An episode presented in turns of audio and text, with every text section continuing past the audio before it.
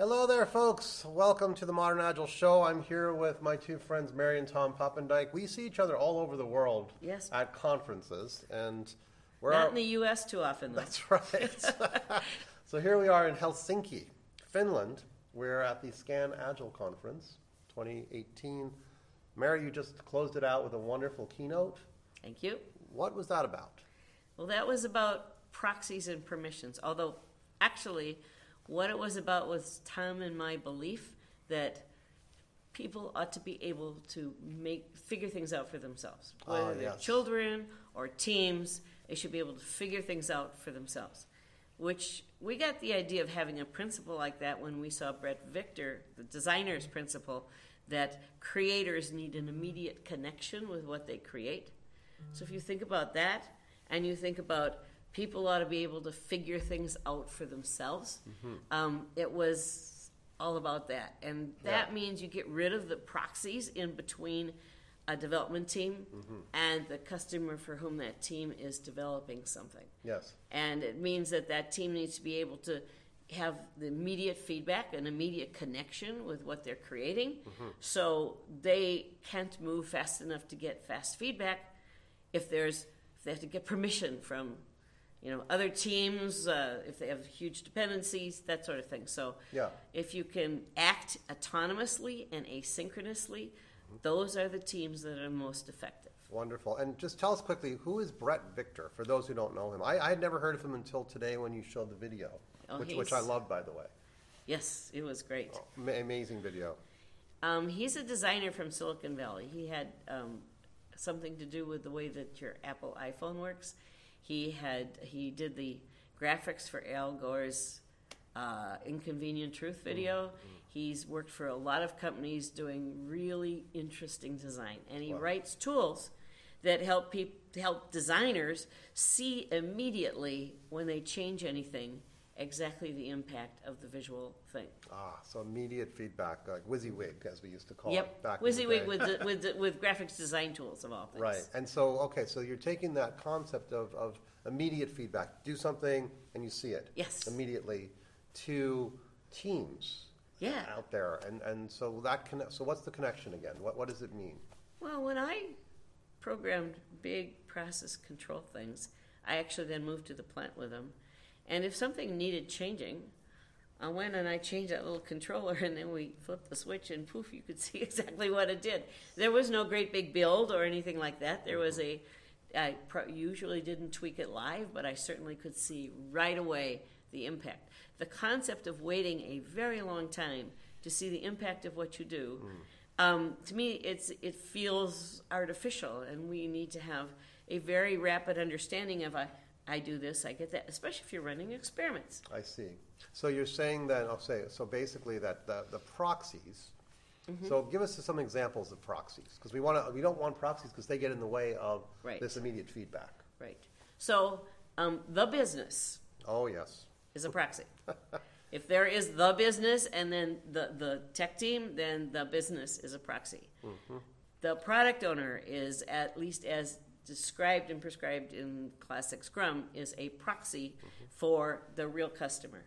Um, and you can have financial proxies. My favorite or least favorite being cost schedule scope Yes. which is a proxy for who knows what. But how do you know that if you do it, you're going to get what you're trying to get? Yes, yes, I see. So it's basically eliminate proxies whenever possible. Mm-hmm. Okay. So when you say the business and, and the tech team, we want a whole team. You mentioned this in your talk, a, a full stack, Yep. whole team that is autonomous, capable of delivering something of value Yeah, autonomously and asynchronously. asynchronously. You wanted to say something. Requirements documents are proxies. Yes. Product owners are proxies. They don't know what is really going to work, what won't. Um, one of the tremendous advantages of um, the continuous delivery, the uh, DevOps motion, is not just that you save time, it is that it allows you to do quick, cheap experiments. Yes. And quick, cheap experiments also to find safe. out what works is the essence of lean development. Yes, yes, absolutely. Um, yeah, I, I, I'm sorry to interrupt. I just say safe as well because it, it, you have to be able to do safe experiments. Right. Um, but yes, it's, it's that's the magic, Yeah.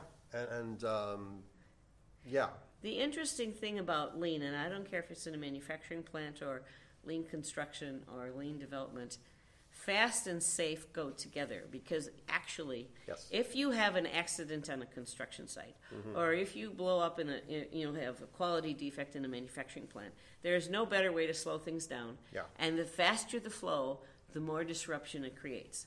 So when you have speed, you have to have all of the necessary disciplines in place to have a safe place for that speed to happen. Yes. The faster you go, the safer you have to be. Yep, yep. And I've, um, I remember studying about um, people like at, at Alcoa learning how, how to do safety, how to be safe.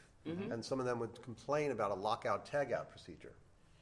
Um, where I, I believe that I'm not, I'm not in this field, of course, but I believe that means that if you're working on a machine, you, you, you sort of say, I'm, I'm working on it, you lock it out, and then you do your work, and then you have to tag out, say, I'm done Right. and uh, and you sh- shut down the machine or you've done done whatever, put it back in its safe, safe state, whatever it is, and they would complain that it would be slow to do that because the lockout tagout procedure itself took time. Yep. And the actual thing, they little change they wanted to make was relatively quick. However, in the big picture, doing lockout tagout saved tremendous amounts of time and let them go faster because that discipline was there and fewer accidents happened and, things like that. Yes. And that, that's always the case. Speed and quality, speed and safety go hand in hand. Mm-hmm. When you have speed, you have to be disciplined. You Yes. have to do that. You have to do stuff right. If you take a look at the air side of an airport where safety is extraordinarily important, Yes. and you can just watch everybody do stuff. And they have ways of doing stuff that's so routine because if you don't put blocks on the wheels, if you don't block out, somebody might walk under a propeller, and it's just plain routine. Yeah, yeah. Uh, it doesn't slow them down, but if they had an accident, it would close the whole airport. Yeah. So, um, okay, so the talk, I loved the talk. So proxies are a problem. Get rid of proxies whenever possible. What about permissions? You mentioned that. Okay, so teams that can act without permission from somebody else Mm-hmm. um, will be able to act faster and see get feedback faster. Okay. And what causes permissions? You either have to get permission from the proxy that told you what to do, and if you've eliminated that, the other massive cause of permission requirements are dependencies. Yes. Because if you make a change and you're going to impact 12 or 15 other modules, you have to get all of them to be on board with the change. Otherwise, you can't make it. So, getting permission from a group of dependent, whatever, modules or teams or something is a thing that slows you down Yes. tremendously. Yes. Mm-hmm. And so that's what I mean by no permission. I can act autonomously and I can act asynchronously from the other teams. I see. Okay. Yeah, these may be new hashtags. no, no, no proxies and no permissions, huh? Right. Um, and you're inspired a lot, I, I think, by Amazon Web Services and Jeff Bezos' work. You, you mentioned some of that. I don't think inspired is the right word. Yeah. But I think it's a good example. Yes. And an early example.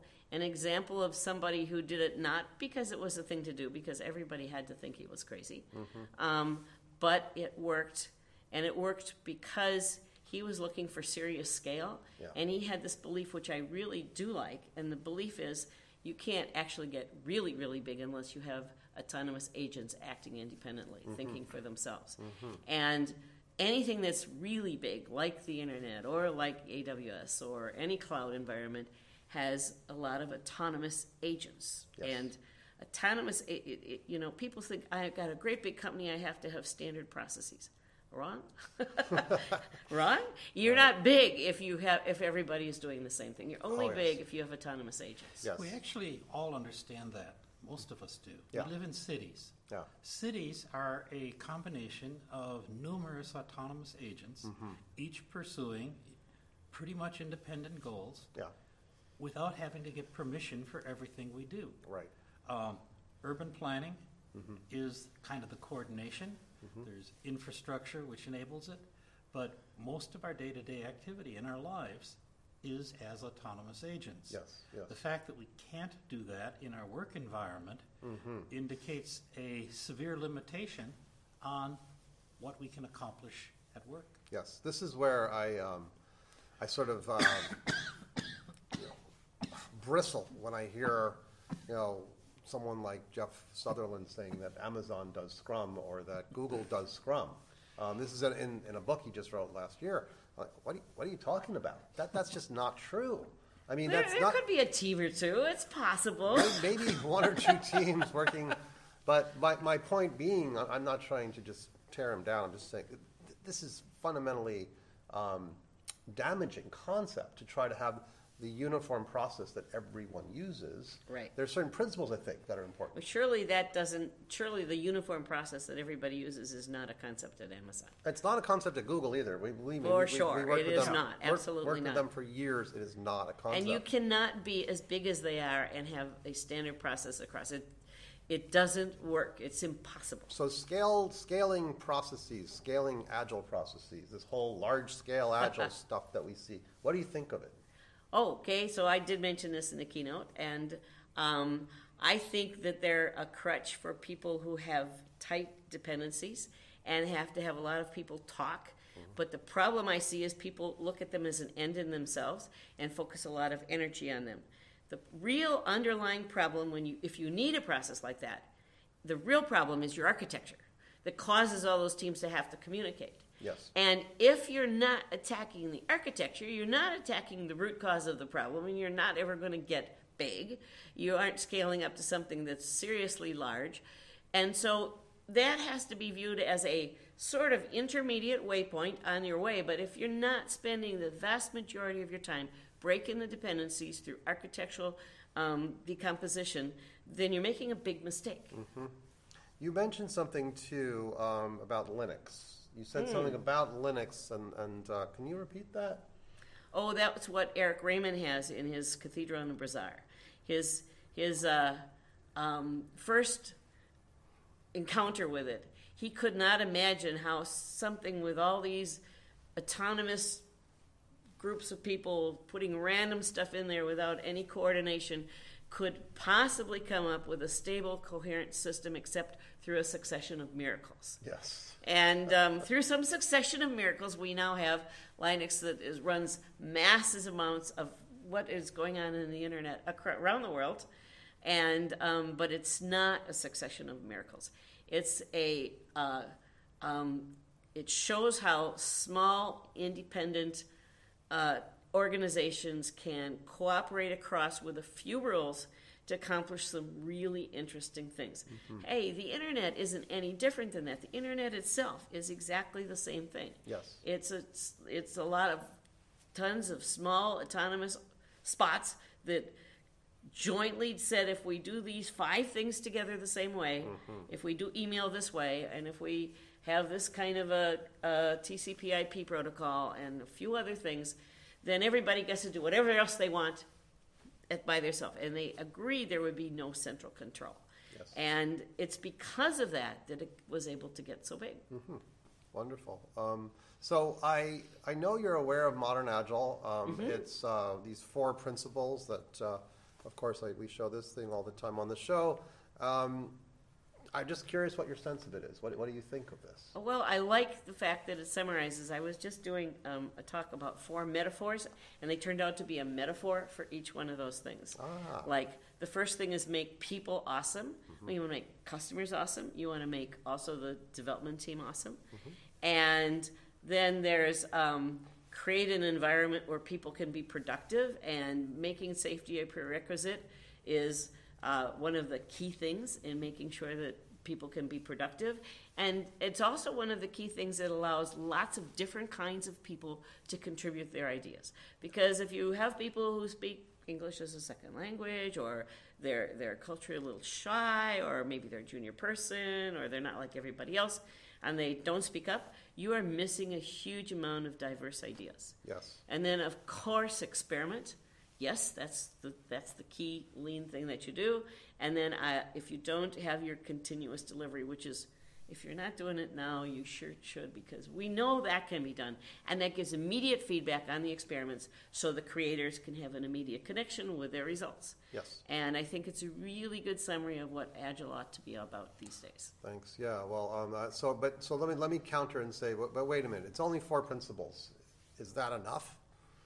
I, I mean, think, you I don't think lean is anymore. One is respect people. Okay, there you go. Respect people, make people awesome. Mm-hmm. Yeah. One is experiment and learn.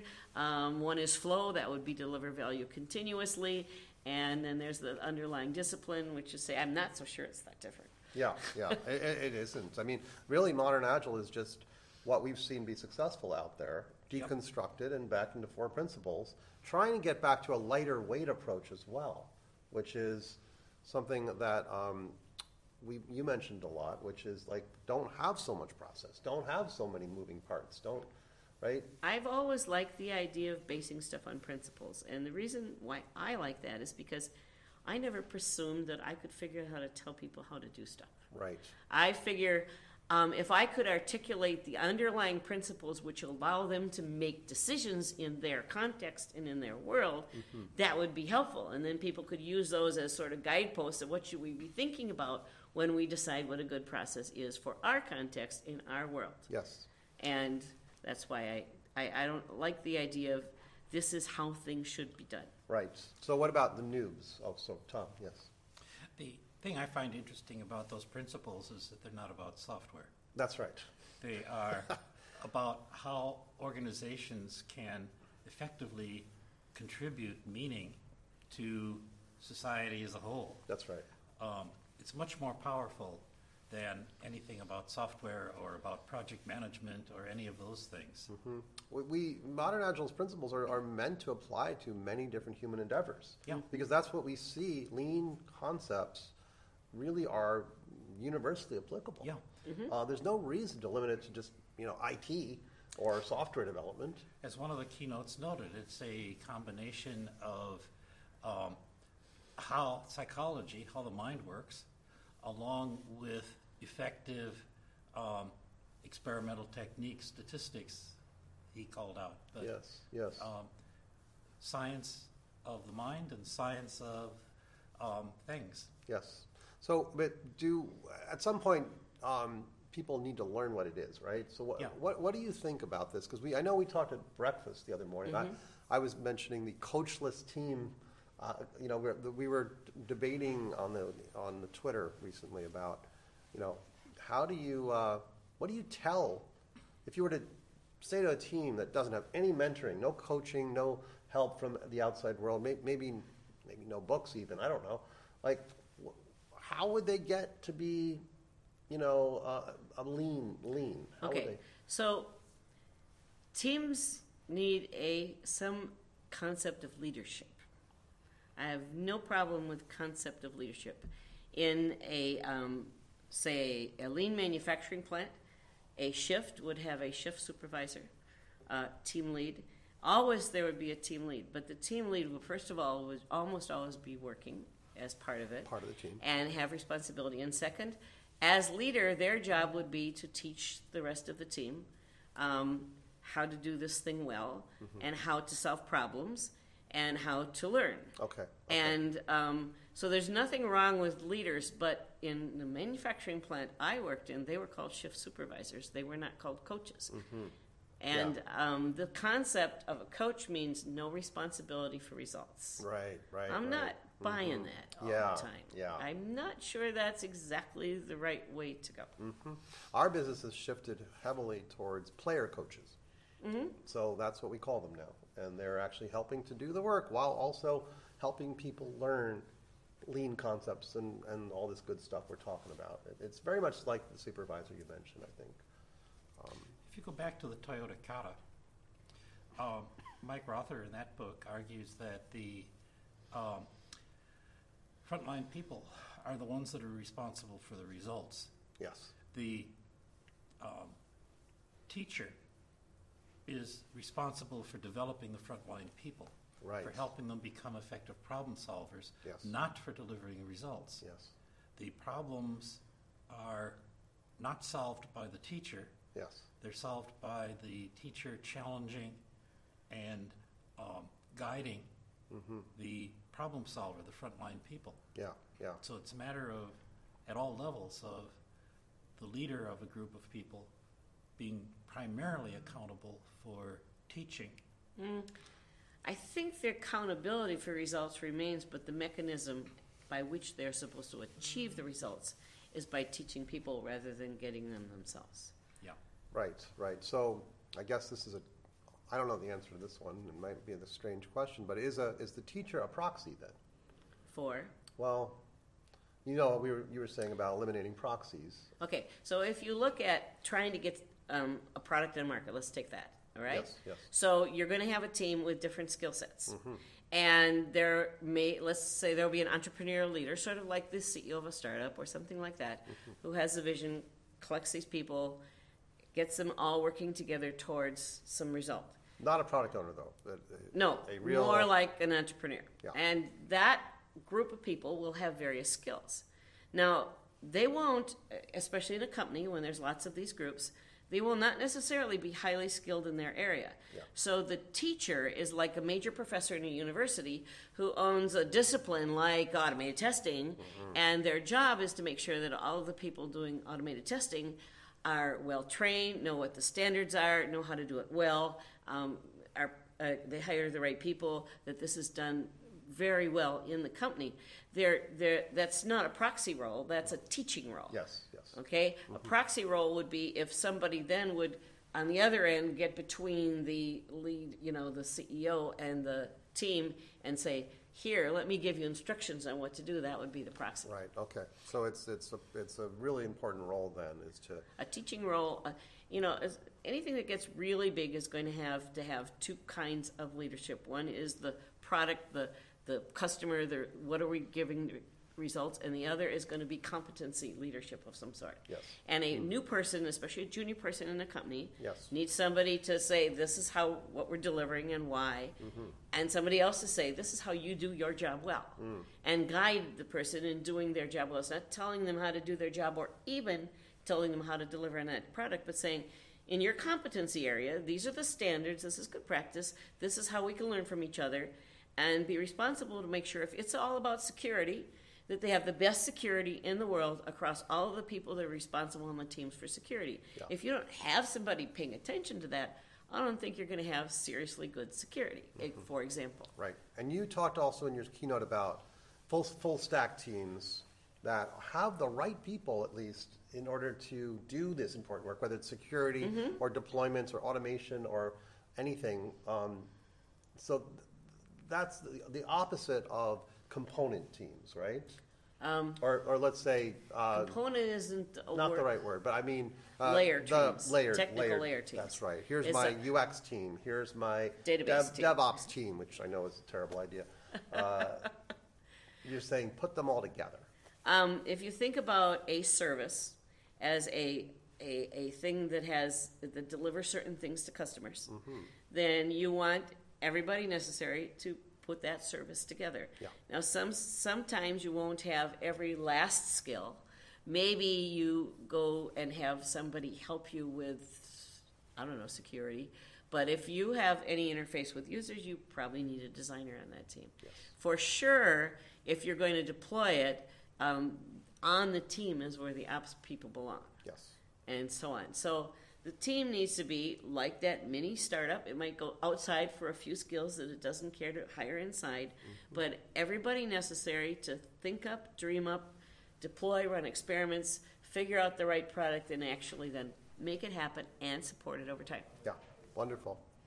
Um, okay. Well, we um, we probably need to conclude here and go to dinner. Sounds good. Um, but it's been a pleasure chatting with you as always, and I love all your ideas. They're uh, just right on the mar- right on the mark. I, I wanted to tweet everything you're saying, but I was too spellbound listening. Um, it was beautiful. Plus, your, the photos that uh, you use from your husband Tom here are amazing. He's really good, isn't he? he really is. I mean, uh, I remember uh, always you were taking pictures at Agile conferences. And Right. Now you're taking pictures of seals and penguins and. Well, he was doing that back then too. The agile conferences yeah. were sort of on the Oh, side. right. So yeah, you've been a long uh, ph- photographer for many years. Since he was in high school, since Oh, before yeah. I met him.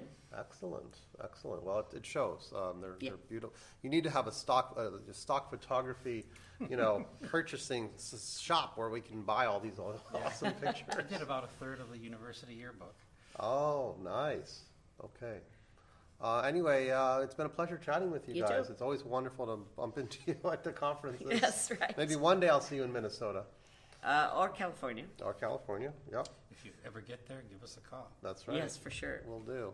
We'll Um, answer no matter where we are in the world. Right. But if you if we're home at the same time that you happen to come, we'll invite you over. Oh, wonderful. All right. Well, uh, thanks for watching, everybody, Thanks. and uh, share this with friends and colleagues. Take care. Cheers. So long.